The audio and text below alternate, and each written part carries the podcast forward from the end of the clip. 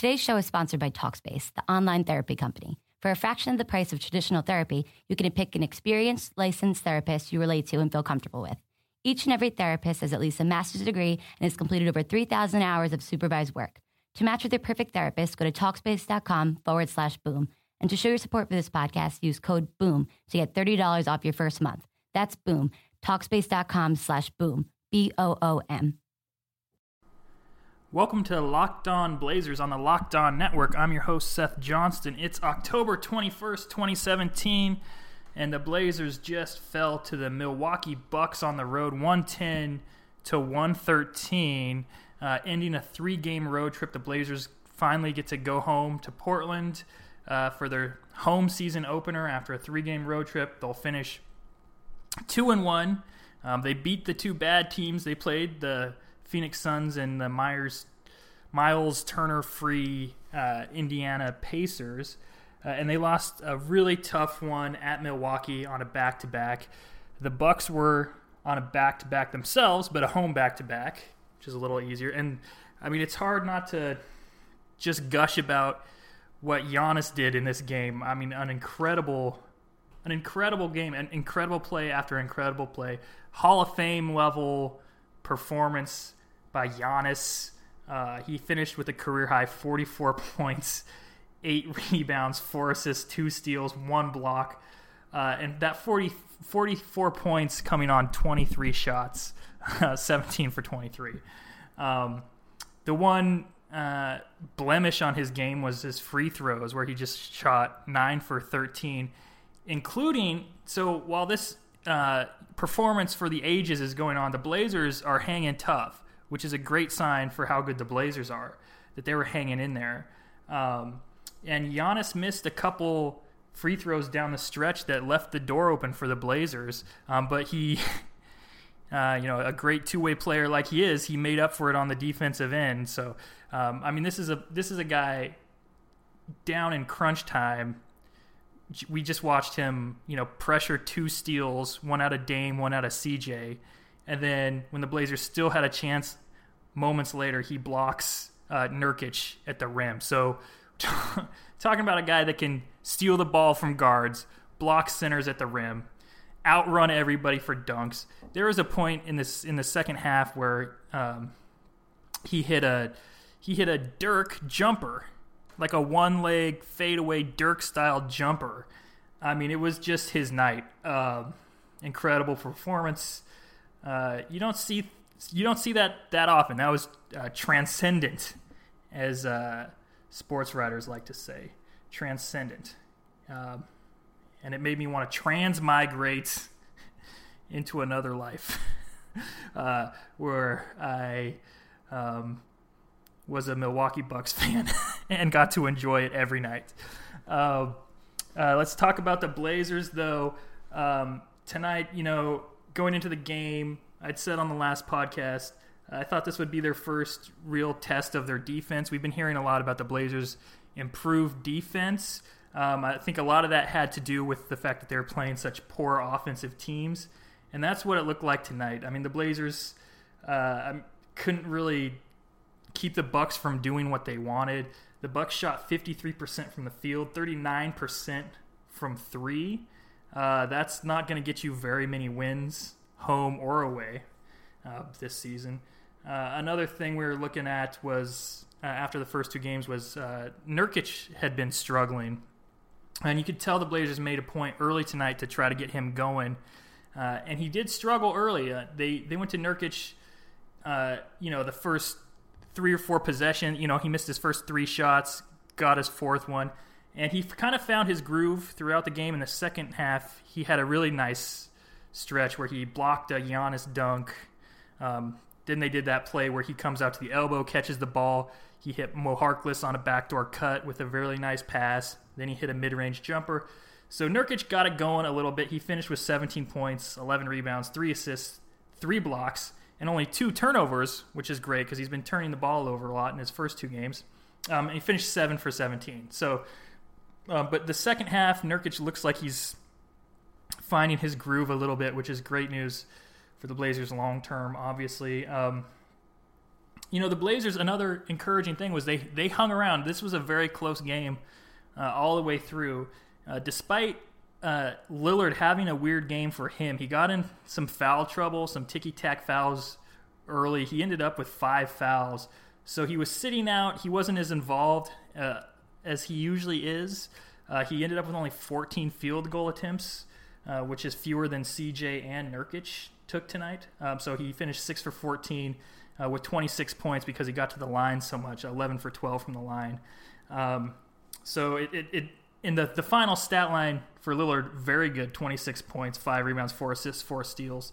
But he was in and out because of the foul trouble, so we didn't see him really, with his usual influence on the game. And the Blazers were able to hang in there with CJ, carrying the offense for a while.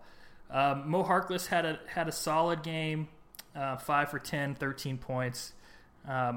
Aminu shot just 1 for 7, which, after his last game, he had a solid shooting night. The season opener against Phoenix, that was another 5-point game like tonight. And Aminu, if he can score consistently, that helps the Blazers out so much. That takes pressure off Nurkic. If someone has to get out there and stick to Aminu, and he didn't really get it going tonight. The Connaughton, checking in on the Connaughton. It was a night off for the Connaughton. You can't have a Connaughton every night. A connoisseur, the connoisseurs like us Locked On Blazers fans. We should have a name for Locked On Blazers fans. Locked On Blazers. LO Beanie Babies? LO Beanie Babies or Lobsters. Do you like lobsters? Do you consider yourself more of a lobster or a LO Beanie Baby? You can tweet at me at SethBall, twitter.com/SETHBAWL. It's a bad account name, I know. I'm stuck with it, It's like they write those things in stone. You can't just change them whenever you want to something that's more accessible and easy to remember. That would be ridiculous. But so Connaughton, he still played 19 minutes tonight. He's definitely still a part of the rotation, but just 1 for 4 from the field, 3 points. We take a break from the Connaughton tonight. Evan Turner played solid off the bench again, 11 points, 7 assists. He had a tough assignment. He played 33 minutes tonight, and a lot of those he had to guard Giannis, who was having his performance of a lifetime here. So tough night. The Blazers didn't really double team Giannis that much, or I can't recall of a time when they would certainly try to help once he got to the rim. But with Giannis, if he's at the rim, it's too late. Basically, and even if he's not at the rim, it's too late. So the Blazers stuck with single coverage, and Giannis had 44 points and shot 17 for 23. He probably is a level of player that you can't just live with him scoring. You can't just live with the damage he's going to do. Probably need to reconsider that strategy. Is that the new iPhone? Yeah, got it on T-Mobile. Fastest iPhone deserves America's fastest LTE network. Introducing the amazing iPhone 8. It's the best iPhone yet, now on America's best unlimited network. For a limited time, save up to $300 on the amazing iPhone 8 after 24 monthly bill credits. And now join T-Mobile's iPhone upgrade program for free. Eligible trade-in and finance agreement required. If you cancel service, you may lose promo credits. Contact us for details. Video at 480p. Small fraction of users over 50 gigs per month may have reduced speed. See store for details. I was curious. I looked it up, and Giannis, he had 7 votes for MVP last season. They get to vote. You get to rank your MVP candidates 1 through 5. And Giannis got 7 votes for 5th place. And this year, he's looking like a top candidate. The Bucks are only 3 games into the season as well, but Giannis he scored over 30 in all 3 of those games. He's going to have a monster season. I don't know, for an MVP, a lot of things have to fall into place, not just an individual performance, but the team has to do well enough. There has to be a story that the media likes to get behind for a player. So I thought going into the season that LeBron would have the inside track for an MVP because He's a good story this year. He's going to have a really good year, probably, if it's anything like last year. The Cavs are going to win a ton of games again. But, hey, the young upstart Giannis is going to give it a go, I think. And he's 23 years old. It's absolutely incredible. I fear the deer. I've said it before. I'll say it again. I fear the deer. I'm going to be fearing the deer for, the next decade or so, if tonight was any indication. Let's see. I've been neglecting to mention Ed Davis coming off the bench this season. He's looked really good. He's really active, healthy.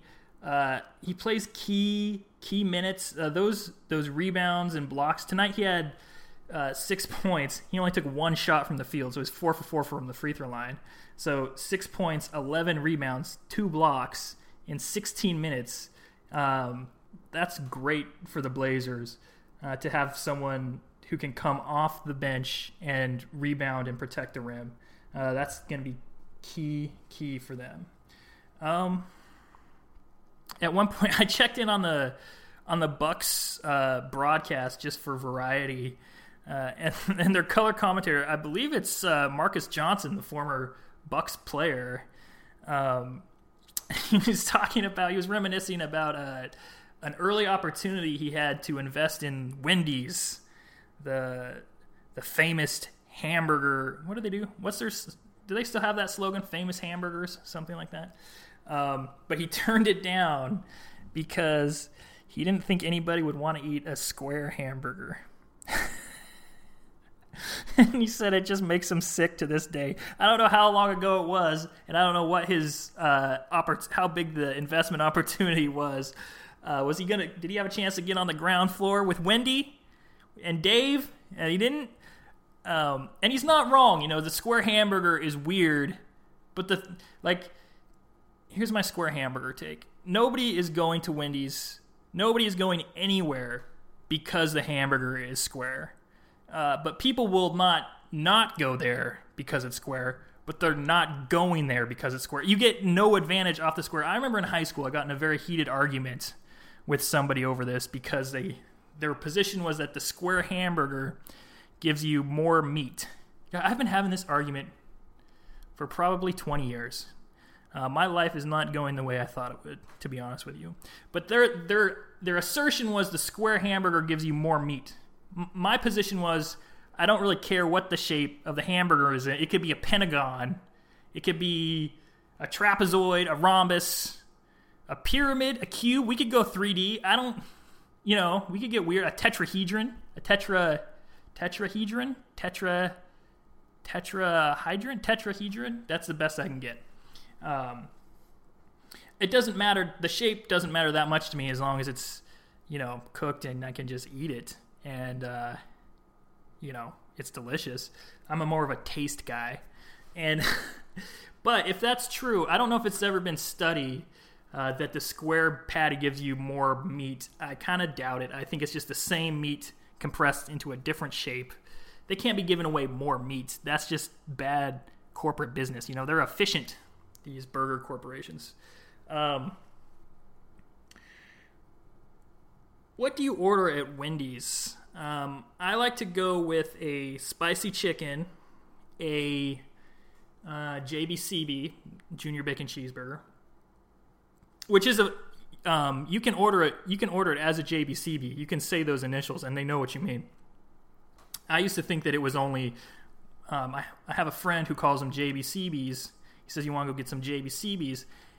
And as a joke, one time I asked for a JBCB at the drive-thru. And they knew exactly what I was talking about. And ever since then, that's the only way I order. So I'm a real annoying person, as you can probably tell. Lobster or L.O. Beanie Baby Sonny from Canada sent in a Wendy's take that he thinks the Wendy's spicy chicken sandwich is better than Chick-fil-A. But he says he gets a lot of anger when he brings that up. And you know what? I don't want to weigh in on this particular issue, but I think it's possible, Sonny, that your fast food takes are too woke for the times that we're living in. You know, maybe one day people will come around to the way you see things, but there is a such thing as too woke. You know, ask Kyrie Irving. So, you know, stay strong, Sonny, and, you know, believe what you believe. The Blazers bench, they didn't really do a whole, you know, Evan Turner had himself a good night, and Ed Davis, but I guess Connaughton, the Connaissance was a night off, and Shabazz played his 6 minutes. We didn't see any Caleb Swanigan tonight. We didn't see Zach Collins, so rookie watch, very easy. There was no watching. Jake Lehman didn't play. Nobody else played. Wade Baldwin, new to the team, didn't play. And, you know, this the defense was, I think, a little wake-up call that maybe we were kind of fooling our – not we, because I wasn't. But, you know, Blazers, I guess the Blazers media arm, the various outlets that are owned by Paul Allen, you know, triumphing the Blazers' improved defense, and the Bucks are a big test for them. You know, it's not like it's disastrous. Their defense could still have improved this season because they did hang in there on the road, on the back-to-back. But the Bucks have these big, they have big players at most of their positions, and their guards are big, skilled, athletic players. And when you have a backcourt, you know, a 6'3" backcourt. I think there's just physical limitations that come into play. You know, when you're playing someone like Khris Middleton, Tony Snell, Brogdon, you know, the rookie of the year from last year, those are big guards, and it's hard for small guards to hang with them, no matter how hard they try. And I think that's it for tonight. Thanks for listening. Let me know if you prefer that I call you a lobster or a L.O. Beanie Baby. I like lobster. I think I'm sticking with lobsters. So thanks, lobsters. I'll see you later. Seth Johnston out. Have a great weekend.